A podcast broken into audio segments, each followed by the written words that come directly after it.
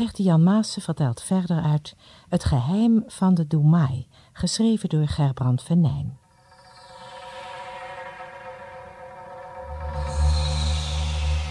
Na een vreselijke oorlog heeft een kleine overgebleven groep mensen een maatschappij gesticht. Hun leider, de Doemai, is de enige die weet dat er een boek bestaat dat geschreven is door de schepper. Door naar dat boek te zoeken is Jom uit zijn dorp gestoten. Ook zijn ouders willen niets meer van hem weten. Toch besluit hij samen met vrienden in de grot van de Doemai te gaan zoeken. Deel 10, de grijzaard.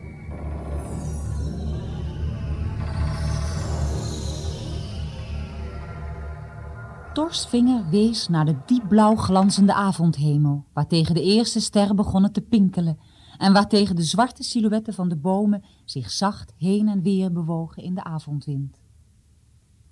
Er viel een diepe stilte in het vertrek. Ga mee naar buiten, zei Tors nu met zachte en eerbiedige stem. Allen volgden hem naar het erf.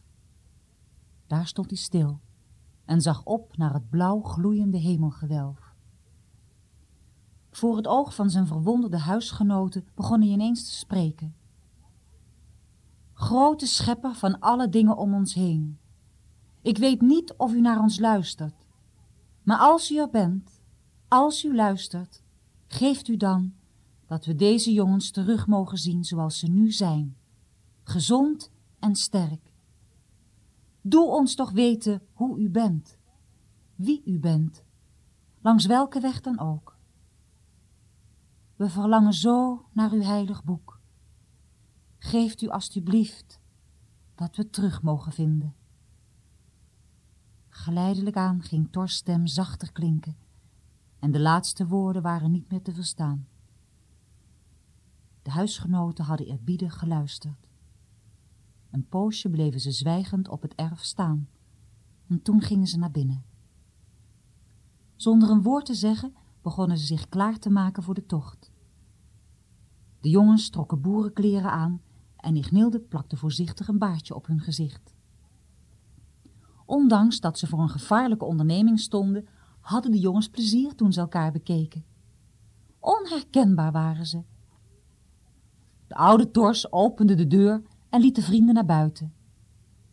Ze namen afscheid van de familie en liepen het donker in. Het is me goed dat ik nachtogen heb, zei kleine Jiba nadat ze een eind gelopen hadden. Je weet anders goed de weg. Jom Wan verbaasden zich erover hoe vlot kleine Jiba de weg kon vinden tussen de bergkammen door. Ze stapte flink door. We moeten morgen als het licht wordt op het punt zijn dat ik in mijn hoofd heb. Dan moeten we dicht bij de grot van de Domaai zijn. Daar rusten we dan een uurtje. De nacht werd koud. Het is maar goed dat we deze kleren aan hebben, zei Jong. Zonder zouden we het vast heel koud hebben. Zelfs dat baardje zit lekker warm. Een drietal lachte ingehouden. Het leek wel of er een grote spanning van ze was gevallen, nu ze eindelijk in actie konden komen. Praat maar niet over kou voordat je in een grot bent gekomen, waarschuwde kleine Jiba. Het was jammer dat het duister hun toch niet vlotter maakte. Toch lukte het Jiba zijn vrienden nog voor het aanbreken van de dag op de plaats te brengen die hij in zijn hoofd had. Heel dicht in elkaar gegroeid struikgewas, waar ze voor ieders oog verborgen een tijdje konden uitrusten. Straks moeten we het laatste stuk. Probeer nu wat te slapen. Eigenlijk had hij dat niet hoeven zeggen, want de jongens waren zo moe dat ze, zodra ze lagen, in een diepe slaap vielen.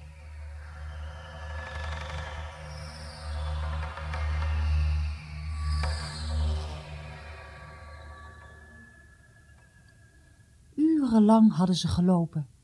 Het was verder dan Jiba gedacht had. Ze kregen honger, maar geen van drieën zei er wat over. Ze praten steeds minder. Laat in de middag kwamen ze soldaten tegen. Dat zou erop kunnen wijzen dat de grot van de Domaaier in de buurt kon zijn. Zonder een woord liepen ze verder. Plotseling stond Jiba stil. Hij wees. Daar, bij die bocht. Een grot. Jon beet zijn tanden op elkaar.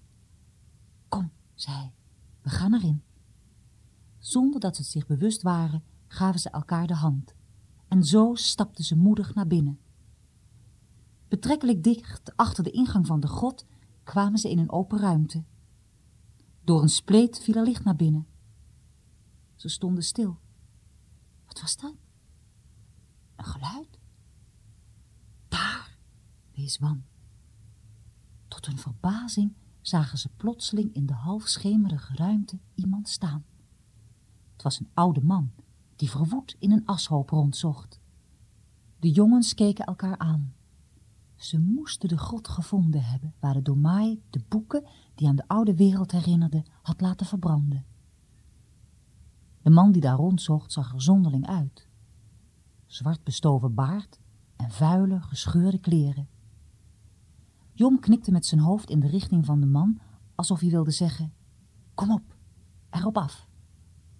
Quasi onnozel liepen ze naar de man toe, die wel even schrok van hun plotselinge aanwezigheid, maar onmiddellijk daarna weer doorzocht.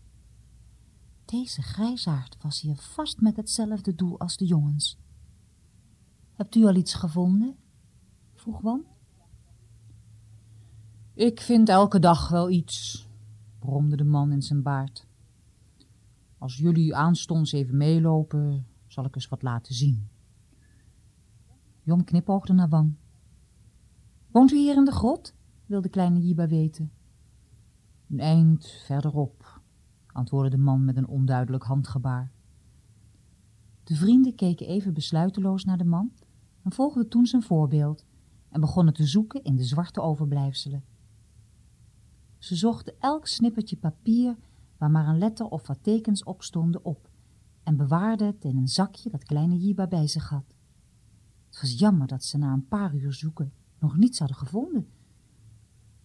Het is moeilijk, zei de grijsaard grimmig. Voor vandaag heb ik er weer genoeg van. Hij stond op.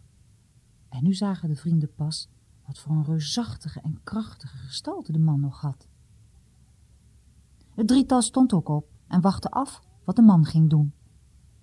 Deze beduidde hen met een breed armgebaar mee te gaan en liep toen met gebogen hoofd voor ze uit.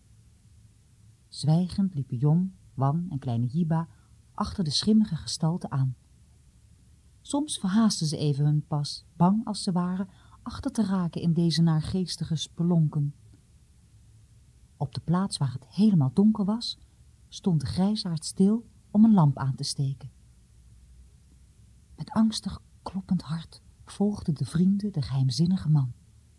Ze bestegen stenen trappen, liepen door hoge zwetende gewelven, langs geheimzinnig murmelende onderaardse stromen, om eindelijk een woning te bereiken, van de verdere grot afgesloten met een deur.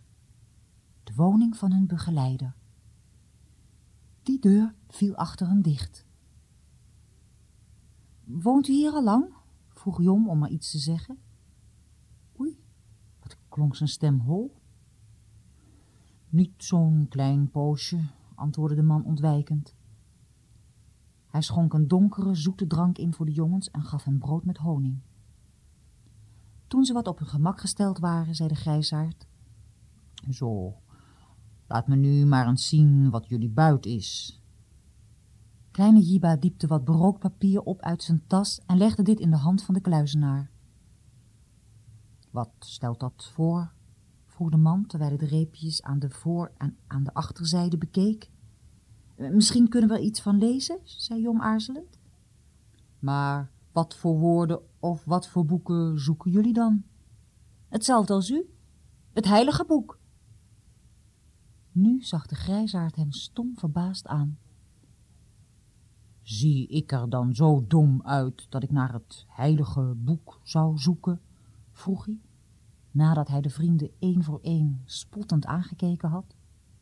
Het heilige boek, wie zoekt daar nu nog naar? Maar, uh, zoekt u daar dan niet naar? vroeg Wan verbouwereerd. Nee, natuurlijk niet, man. Er zijn daar wel andere dingen te vinden. Geheimen van een verloren beschaving. Geheimen die een mens eer, rijkdom en macht kunnen geven. Maar het heilige boek. U weet niet eens wat er in het heilige boek stond, wierp Jom tegen. Hoe kunt u dan... Wie heeft jou verteld dat ik de inhoud van het heilige boek niet ken? vroeg de kluizenaar scherp. Nu spitsten de jongens de oren. Jom en Wan gaven elkaar een stoot met de ellebogen. Als deze zonderlinge man de Domai zelf niet was, moest hij in elk geval iemand zijn die veel van de Domai afwist. Ik geloof niet dat u weet wat er in het heilige boek stond, zei Jom ineens. Hij schrok van zijn eigen moed. Waarom zou ik dat niet weten? Om, omdat, omdat alleen, alleen de Domai dat weet, zei Jom bijna fluisterend. Ik heb jullie wel door, kameraden, zei de oude man met een slimme glinstering in zijn ogen. Nu moet ik door iets te vertellen bewijzen dat ik de inhoud van het heilige boek ken. En dan weten jullie of ik de Domai ben of niet. De jongens bleven betrapt zwijgen. Ze vonden het gezelschap van deze man niet zo erg aantrekkelijk. Het zou best eens de Domai kunnen zijn. Stel je voor dat hij het was, dan zaten ze hier in het hol van de leeuw. Toen de man had gezien welke uitwerking zijn woorden op de jongens hadden gehad, vervolgde hij. Laat ik nu even ernstig met jullie praten. Ik heb zo langzamerhand begrepen dat iemand jullie heeft wijsgemaakt dat er ooit een heilig boek geweest is. En dat dat boek zo belangrijk was omdat de schepper erin sprak. Welnu, dat boek was er inderdaad. Het stond vol met wonderlijke geschiedenissen van mensen die zochten naar de woorden van de eeuwige God. Mensen die net als jullie erop uittrokken om iets van zijn woorden te vinden. Maar laat het jullie gezegd zijn. Slechts één man in dat boek ontving ooit enkele woorden van de schepper. Na het smeken en roepen van miljoenen mensen in honderden eeuwen kreeg slechts één man een boodschap van de Allerhoogste. Dit waren de woorden van die boodschap.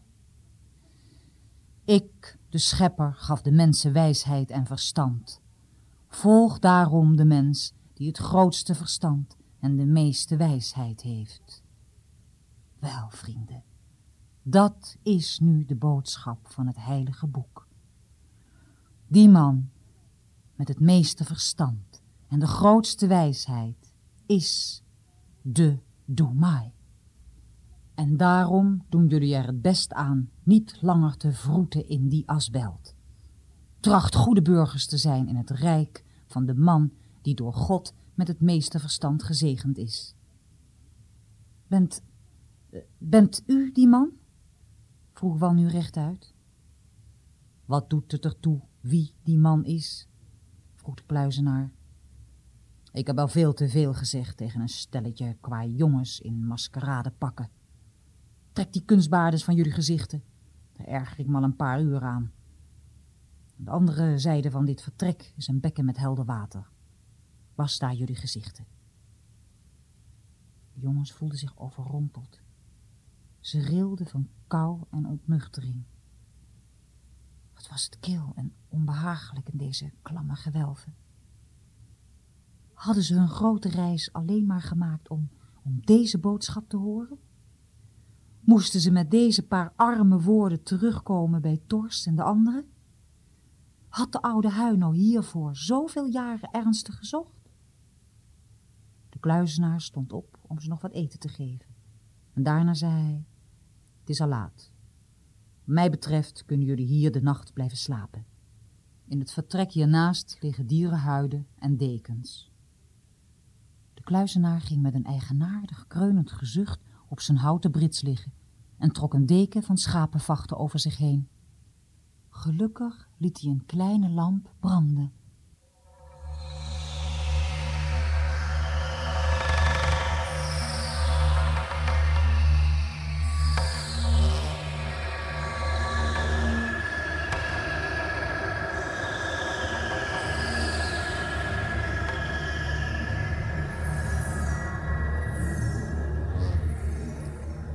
Dit was het tiende deel van Het geheim van de Doemai. Het werd verteld door Gert-Jan Maassen en geschreven door Gerbrand Venijn.